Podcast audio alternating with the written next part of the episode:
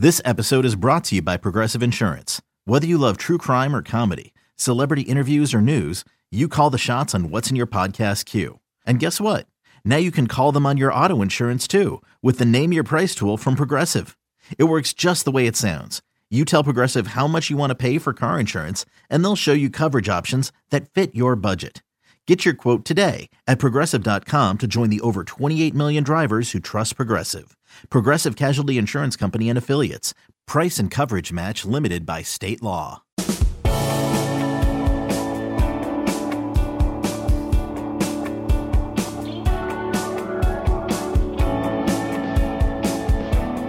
And just like that, we're back. It is the Late Kick Extra podcast for the morning of January 14th, the year of our Lord 2021. Recording a little bit later in the morning than normal, so if you get it in your feed a little bit later than normal, don't blame Jordan blame me. Now, if he can't get it to you until like Friday, well, then we have a separate discussion, but that's never been a problem with producer Jordan. So it's my bad this morning. We had a lot going on. Also, it may sound like the world is ending outside of the recording studio here, and it's not because it actually is, although it's been touch and go in Nashville here lately, I'll grant you that. It's because the fine folks here have decided that now is the perfect time to pressure wash the entire complex. So that's what's going on outside. They're not actually building a bridge over the roof of this place. They're just pressure washing. I don't know what it's going to sound like. Again, producer Jordan can hopefully work his magic there. This is a Q&A format. We do it on Tuesday, we do it on Thursday. It's all college football wall to wall and it is all driven by you. Now, it's been a weird last three weeks or so. We had a combination of Christmas vacation,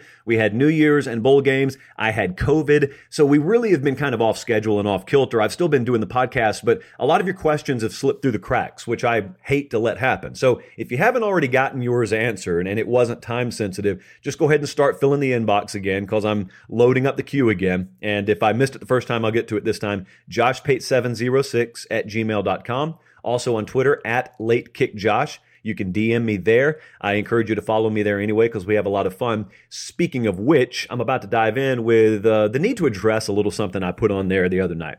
So we do Late Kick Live on the 24 7 Sports YouTube channel. And I did a show the other night. It was the first one that we were back in the studio live for here in Nashville. And so I had a lot to say. And I didn't plan on it, but I kind of went down the road of addressing some things that I'm addressing because you bring it up all the time. I read every single one of your emails. I read every single one of your DMs. And so I may not always have time to answer, but I read them. And one of the most common and popular themes that you guys expressed to me this entire college football season is how tired you've grown of some of the voices in this industry, some of the very amplified voices in the business that you don't think have the best interest of the sport itself at the forefront of their motivation. And you don't think they have the betterment of the players at the forefront of their motivation. You really just think they're here to sow discord, chaos, whatever the case may be, uh, whether you're right or wrong. Now, in a lot of those cases, I feel the same way you do. You guys share my sentiment on that. So I went on the show and talked about it the other night. I never mentioned a single name. I never mentioned a single organization. I never mentioned a single topic or issue. I kept it intentionally as generic as possible because here's what I knew would happen. I knew, as is the case in life, a hit dog would bark the loudest. You don't have to bring up people's names. They're going to project their preconceived notions on what you say, and then they're just going to assume and fill in the rest with what they think they heard, even though it's not what you actually said. And So, sure enough, I put that clip up the other night. And all I said was if you're tired of negative energy in and around the sport that you really don't think accurately portrays what the sport is, just don't listen to it. Just turn away. Just redirect your attention. I didn't call for anyone to be silenced. I didn't speak out against people who dissent against college football or who hold the powerful to account because I support all that. There are hundreds of excellent regional, local, and national journalists that cover college football that do that effectively every day. I'm all for that. You have to have that. Uh, some people badly mischaracterized what I said to fit, again, an agenda that they've probably pushed for a long time. And so I said that. Most of you agreed. A lot of people in our industry privately reached out and they agreed. Some of them publicly reached out and agreed. A few didn't. And so a few badly mischaracterized what I said, and then they badly misquoted, in some cases, what I said. And yet I have not had a soul that spoke critically of that comment that I made that properly conveyed my thought process. None of them did. No one accurately conveyed what I said and then disagreed with it. If they did, I'd be fine with it. It's not the first time, it's not the last time. But I do have a problem when I'm misquoted and something I didn't say is taken and then rearranged to fit a personal agenda and then it's thrown out there by people who were never referenced to begin with. That is kind of aggravating. However, it's been dealt with. I put out another tweet earlier this morning about it, and that'll probably be the last time I speak about that. But I do appreciate it, and I just wanted you guys to know that that was largely born out of your feedback. And for the record, those hundreds of people, again, at the the local beat level and the regional level and the national level. I mean, I'm around them every week in a normal year. I talk to these folks constantly. Most of them do a phenomenal job. I mean, they're in some cases the very lifeblood of the information flow in this sport. In a lot of cases, actually, not some cases. I mean, you would have no clue what's going on if it weren't for especially the folks on the ground at the local level who I think have the most thankless job. I get to work at the national level. And so I get to talk to a whole lot of people, but also I get to observe the work that a lot of the local folks do. Like if you're a Brigham Young fan, you probably do not observe a lot of the goings on on the Virginia Tech beat. And if you're at Vatech, you probably don't know a whole lot about what's going on in and around Florida State football. I do. And I really appreciate what those folks deal with. In some cases, they have a very cooperative and favorable environment for covering their team. In other cases, there's a brick wall where hardly any information is allowed to leak out, and it's very hard for them to do their jobs.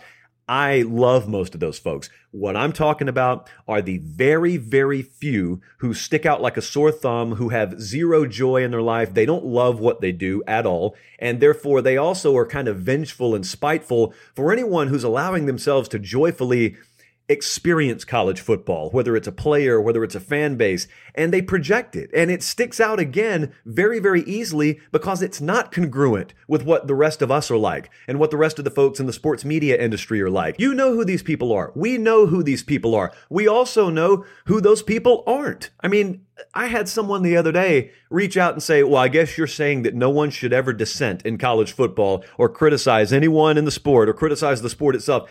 Um, no, because that would be stupid if you thought that. I mean, I look at a guy, just to mention some random names, I look at a guy like Bruce Feldman, who's worked at uh, ESPN, Fox Sports is where he's at right now. I mean, Bruce Feldman, I think probably does about as thorough and good a job at covering the national college football scene as anyone out there.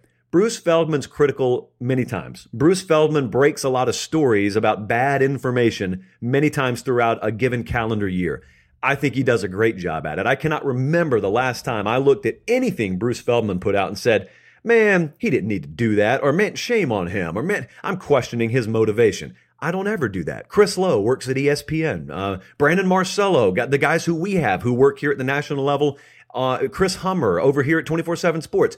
I don't ever look at those folks and their reporting, whether it's glowing or whether there has to be a lot of bad information put in their stories and say, man, they just hate this sport. I don't ever think that about them because they don't. I, in some cases, I talk to those folks on a daily basis. In other cases, I just read their work and observe their work and have never really talked to them in person. But yet, it's very obvious the love for the game and the love for the players is there. It, you don't have to prove it if it's there. If it's authentic, it bleeds through in your work. However, if it's not there, that also bleeds through. And I see it and a lot of you guys see it. And so it's time to call it out. It's the off season now. It's not detracting or taking away from the game itself.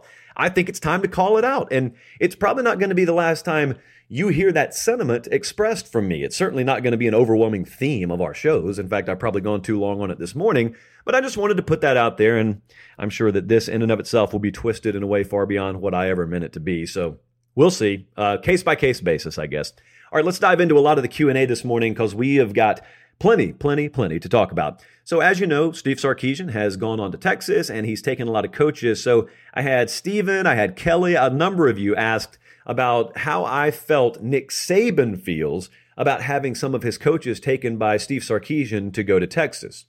Well, I don't think he's overly joyful about it. I certainly don't think he's turning cartwheels, but I also think Nick Saban obviously understands how this game works, and he's certainly not going to be mad at someone or take it personal or hold it against them if they take a promotion.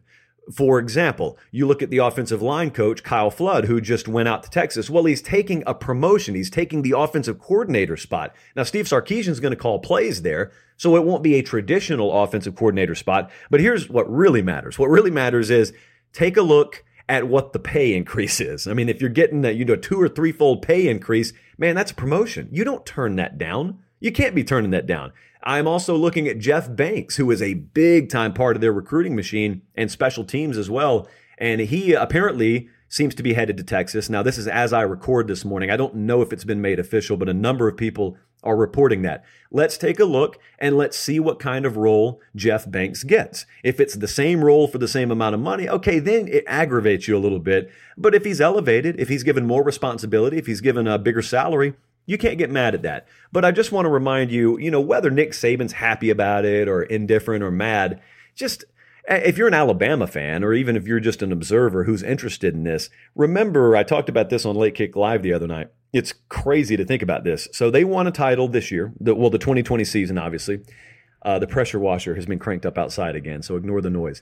And they also won one in 2017. Okay, so like DeVonta Smith's freshman year and his senior year, they won a championship. Do you realize out of the entire coaching staff that was on that 2017 Alabama team, none of them were left other than Nick Saban on this year's 2020 version of Alabama. None. I mean, there's always churn everywhere except Clemson, I guess, but that's crazy. And so it just shows you if you were to watch this casually and you didn't really follow the day to day goings on, then you wouldn't even know that. You would just see the results continue to be the same. And therefore you think, oh, they must be kind of like Clemson. There must be no turnover. No, it's the antithesis of Clemson. They have a ton of turnover and yet they're getting equal to or better results. So yeah, it's, it's nice to have your best coaches stick around, but then again, it's a catch 22 because the more you succeed, the more notoriety they rightfully get. And then the more notoriety they get, the more likely they are to be a candidate for job openings. And when you're losing folks off your staff, it probably means you've done something really good. I don't know if you've noticed, but not many people are trying to poach the coaching staffs of places that barely go 500. The reason they're having to hire new coaches is because they just fired their old ones, not because they lost them to a better situation. So I don't think it's a big deal. Um, I think that they are about to probably bring in a really, really good offensive line coach. Bill O'Brien, I know, has been heavily involved and rumored as the new offensive coordinator there as of recording, this is not official either. Sometimes Nick Saban doesn't even make an official announcement. It's just kind of, all right, we all assume he's been hired. Uh, has anyone snuck in there and seen if his nameplate is on the desk or on the uh, the door? I mean, we'll I guess we'll see in the spring if they let you have a spring. But I think they'll be fine. Um, you know, I I had someone who was asking me on Twitter the other night about what I would think if Nick Saban did indeed hire Bill O'Brien, as it looks like he will for the offensive coordinator position. And he was he was just asking. He wasn't being critical. I don't I didn't take it to be critical, but I took that time to remind him of what I just said about the coaching staff, and also uh, some people piped in, and they're right. A lot of folks were critical when Steve Sarkisian got rehired. Sarkisian, you know, he was there, and Lynn Lane Kiffin gets fired right before the championship game and that was in 2016. So then Sarkisian gets elevated to the role of offensive coordinator with one week's lead time for the title game, and they end up getting beat on the last second against Clemson in Tampa, right there standing in front of Hunter Renfrow as he caught that pass on the field. So that was a wild scene. But then Sarkisian goes off to Atlanta and uh, because Atlanta didn't succeed as a team, then I guess some people perceive that Steve Sarkisian can't be a winner as an individual. And Saban brings him back in two seconds flat. He never even thought twice about it. And there were some people who were critical of that move. You can't find them now. I mean, they're they're hiding under some of the biggest boulders they can find, but they're out there. And so I'm just thinking, knowing a little bit of what I do about how much interest that Alabama offensive coordinator position has gotten, and how many candidates there are begging to crawl over broken glass to get that position if Bill O'Brien is the guy Nick Saban settles on, he's the best of the available candidates. It's not like they're cousins. I mean, he's not playing favorites or anything. His only, I mean, his only bias is towards being able to do what's best for his team. So if Bill O'Brien is that, then I have every reason to believe he's the best guy for the job. All right, let's hit up Joe's question. He submitted it via Twitter. He said, Hey, from the last episode of Late Kick Live, I heard you talk about bowl game compensation as a way to try and save the integrity of bowl season. Do you really think that more money from a bowl game, like maybe $10,000, would be enough to keep a kid who has a good chance of making millions in the NFL to playing a bowl game? I don't see anything about the bowl postseason that benefits players, especially the NFL caliber players. The bowl season is all about schools boosting their futures to me, not players moving forward with their careers. Well, I disagree with the last part because I can give you countless examples of players who have massively improved their futures and their stock, even in the NFL drafting world, by playing in a bowl game. So that is off the table for me. But to the first part of your question, this goes back to uh, an idea I put out there on Late Kick Live the other night. And I thought about the fact that you can't put the toothpaste back in the tube. Once you've had some folks, uh, notably some of the folks we were talking about previously, who have screamed into any microphone they can that bowl games are meaningless outside of the playoff, well, players listen to that. Kids listen to that. So now you have opt outs all over the place. And then you have even guys who are playing, playing at questionable levels of motivation. So you know, to answer your question, Joe, I cannot stop all opt outs from bowl season. I can't do that. I don't think an expanded playoff would do all that much to help it either for the record. And that's what we were talking about the other night. But what I am trying to offer is an idea for how to maintain the integrity of that bowl season um, and maybe minimize opt outs and keep the guys who do play at optimum levels of motivation. So here's what I came up with this would require NCAA approval it would require, obviously, a rearranged revenue package with the bowl game itself. Universities and presidents would have to be on board. So there is a lot of red tape to cut through here. This is an idealistic view of what I'd love to see.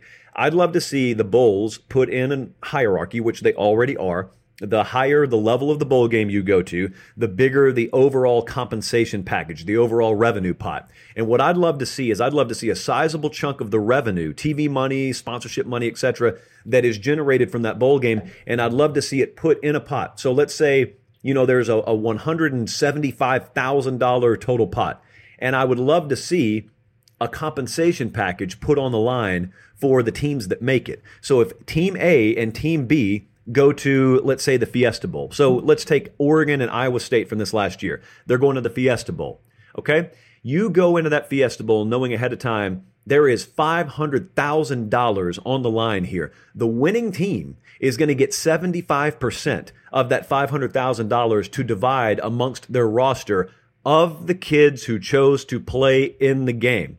Now, if you were injured and you couldn't play, I don't know how you handle that. But by and large, what we're looking for is we're looking to stoke the fires of motivation that may have been already doused because people previously told them the game was meaningless. Well, if there's skin in the game, all of a sudden it means something. And I'm not talking about giving kids a few hundred dollars. I'm talking about giving each one of them several thousand dollars, like real life changing money in exchange for playing in that bowl game. Winning team gets 75%. Losing team gets 25%. So you're going to get some either way. You incentivize winning the game.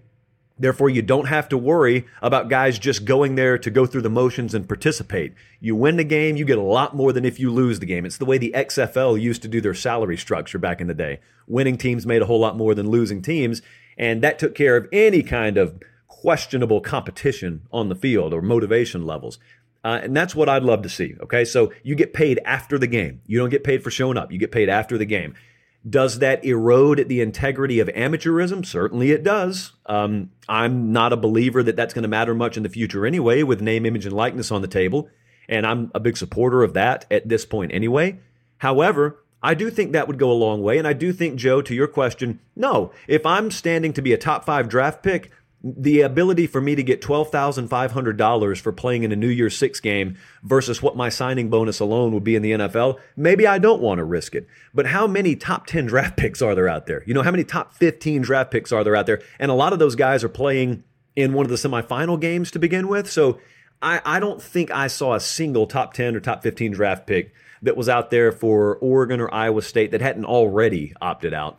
And so I think it would go a long way. And to me, I'm, I'm thinking about the guys that are going to play. Okay. So the guys that are going to play, how do I make sure that the competition level is at what you get in the regular season, or maybe even in some cases, it exceeds what you get in the regular season? And it is the age old solution. You put skin in the game. That's how I'd love to see folks go about it. Because otherwise, you know, there may be some people listening who say, well, the spirit of competition should be enough. Listen, I don't disagree with you. I'm just trying to be realistic. You cannot have this messaging constantly that tells kids, well, the bowl season's meaningless now. It's meaningless. It's meaningless. Well, eventually they listen and they think it's meaningless too. And so I can't put that toothpaste back in the tube. I'm not going to try to. I'm going to try and create new solutions for the current situation at hand. And I think that's probably our best shot at this point. All right, let's talk about the word underrated. Jeremy had a big question about underrated teams. I'm going to hit it right after this. Introducing the two way V4, where groundbreaking fuel cell technology meets fresh foam cushioning for the ultimate performance. With Fuel Cell, each step feels explosive, delivering unparalleled energy return. Paired with fresh foam, experience maximum comfort throughout the game. Its lightweight textile upper offers support and breathability without sacrificing agility. Whether you're hitting the clutch shot or locking down the opposition, the two way V4 gives you the tools to play at a high level. Learn more and purchase the two way for yourself at newbalance.com. Selling a little or a lot? Shopify helps you do your thing, however you cha-ching. Shopify is the global commerce platform that helps you sell at every stage of your business. From the launch your online shop stage to the first real life store stage, all the way to the did we just hit a million orders stage. Shopify is here to help you grow, whether you're selling scented soap or offering outdoor outfits. Shopify helps you sell everywhere, from their all in one e commerce platform to their in person POS system. Wherever and whatever you're selling, Shopify's got you covered. Shopify helps you turn browsers into buyers with the internet's best converting checkout, 15% better on average compared to other leading commerce platforms. And sell more with less effort thanks to Shopify Magic, your AI powered all star. Shopify powers 10% of all e commerce in the US. And Shopify is the global force behind Allbirds, Rothy's, and Brooklinen, and millions of other entrepreneurs of every size across 175 countries. Plus, Shopify's award winning 24 7 help is there to support your success every step of the way. Because businesses that grow, grow with Shopify. Sign up for a $1 per month trial period at shopify.com slash odyssey podcast, all lowercase. Go to shopify.com slash odyssey podcast now to grow your business, no matter what stage you're in. Shopify.com slash odyssey podcast. So Jeremy asked, "What's the most underrated team you think you see out there going into 2021?" Now, granted, we're a long way away from the 2021 season or even the spring season of 2021, but I got a team certainly right on the tip of my tongue, and they will be for an extended period of time. Uh, it's Penn State. So Penn State, I think, could potentially end up being the poster child program for the 2020 throwaway theory. The 2020 throwaway theory, which I've talked a lot about with Tennessee and Penn State, is I am not putting an asterisk next to anyone who won in 2020. However, I am willing to put one next to someone who really disproportionately underachieved. I mean, Penn State went a long time without even winning a game this year, and they closed a little bit better, but it's to the point where it's almost outside of the realm of even the most extreme potential outcomes. And so you know there's just something else afoot I always love saying afoot, but there's something else afoot there. And it's just 2020 disproportionately impacting teams.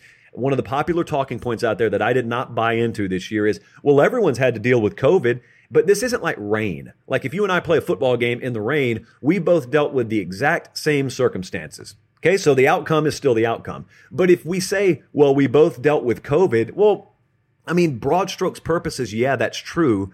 But like, what if I had half of my coaching staff have relatives and family members that either died or had extended stays in the hospital. And what, what if 16 of my starters spent at least one week on the shelf due to quarantine, contact tracing, or outright testing positive, whereas you had none of your coaching staff impacted and only four of your players? I mean, does that mean I handled it worse than you? Maybe, but none of that is football related. In other words, that's a one off generational occurrence where maybe you were more equipped to handle it. Maybe you were more well read, and the power. Oh man, the pressure washer is getting really close outside now. I bet it's really getting loud. Um, but be that as it may, look, it, as long as there's not going to be a huge virus outbreak in 2021, and it's not going to be around to the degree it was last year, at least, I don't really apply a lot of what I saw in 2020 and 2021. And if that's the case, then I'm looking at Penn State, and I think they're well equipped to be a contender in the Big Ten. I thought they were going to be last year, and they weren't. Now, one thing they did do is they brought in Kirk Ciarrocca, and then they fired him after this year. And I'll tell you what they did. They went and got Mike Yurcich, who had been at Texas, and that staff got fired. And they obviously don't need an offensive coordinator at Texas now. I mean, if just that move clicks, if just that move clicks, I mean, Penn State is instantly a top 15 team. I think I almost ranked them top 15 in our way too early poll for 2021. And so, I mean, listen, we got a long time to hone in on that and, and perfect the finer details.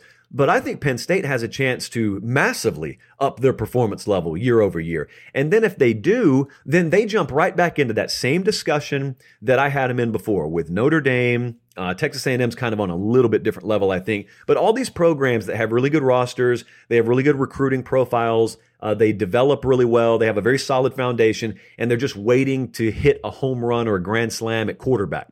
Uh, Texas A&M fits that. I think Notre Dame fits that, and I certainly think that Penn State fits that.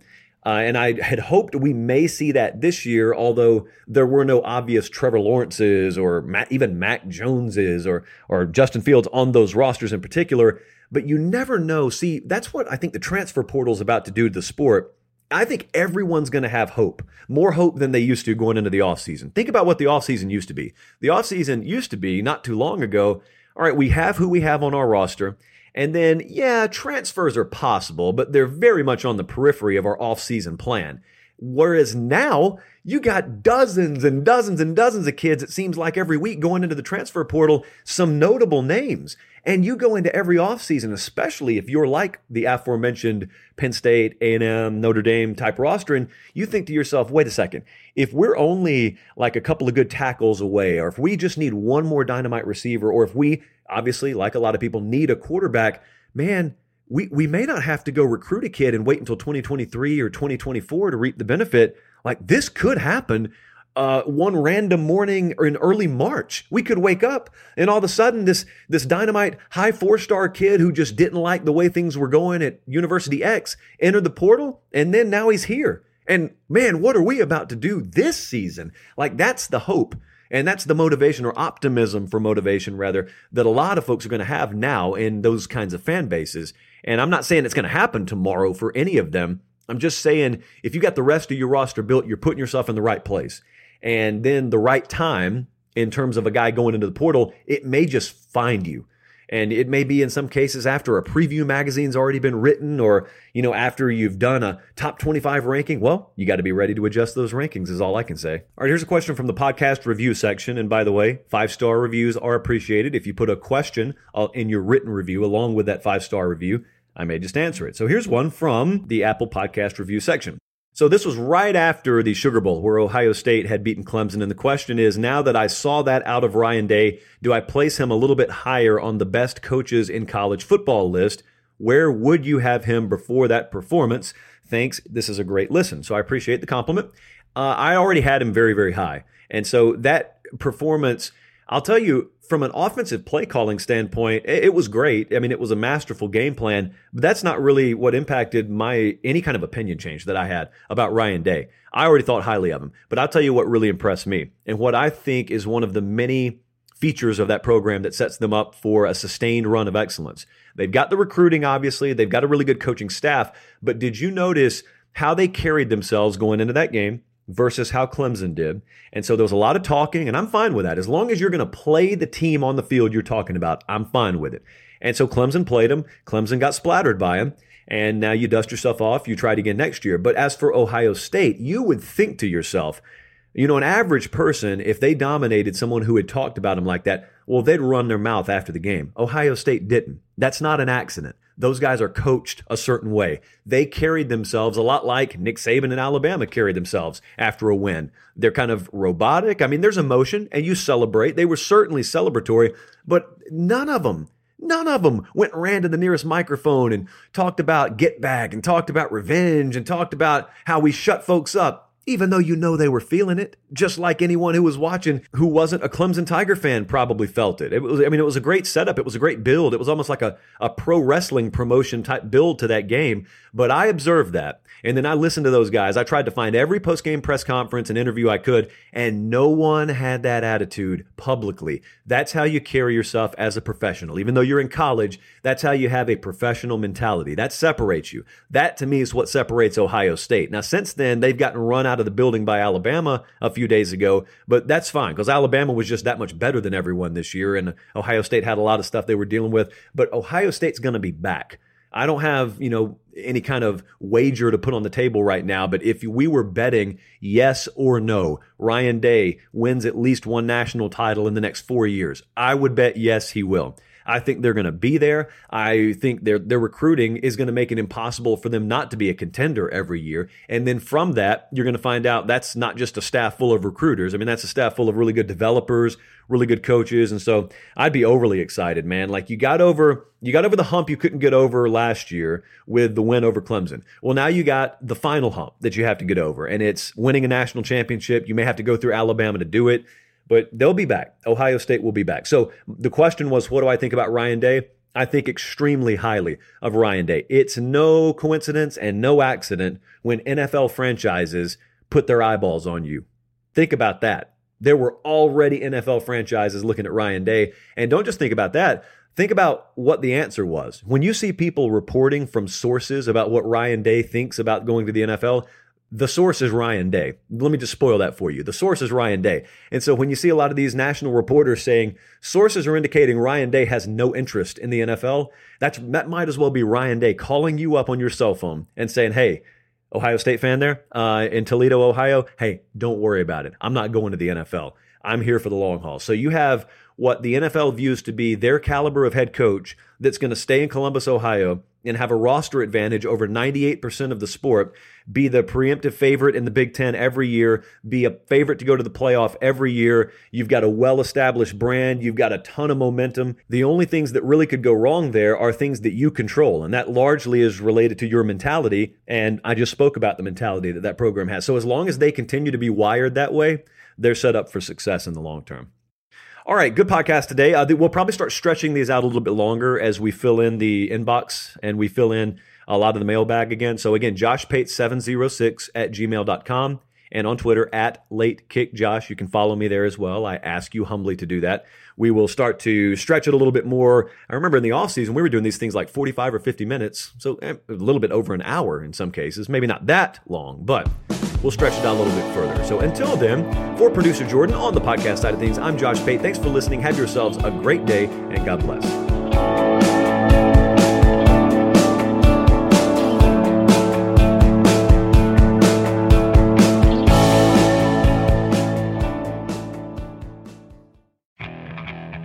Okay, picture this. It's Friday afternoon when a thought hits you. I can waste another weekend doing the same old whatever, or I can conquer it. I can hop into my all new Hyundai Santa Fe and hit the road. Any road. The steeper, the better. Because my all new Santa Fe is available with HTRAC, all wheel drive, so I can hit the trail without a worry in the world. Heck, with three rows and best in class rear cargo space, I can pack the whole family in with all our gear. We've got available dual wireless charging for our phones, so we'll never lose touch with civilization, and we won't lose touch with the primordial power of Mother Earth. So, which is it? Waste the weekend or do something a little more epic? And conquer it in the all new Hyundai Santa Fe. Visit HyundaiUSA.com or call 562 for more details. Hyundai. There's joy in every journey.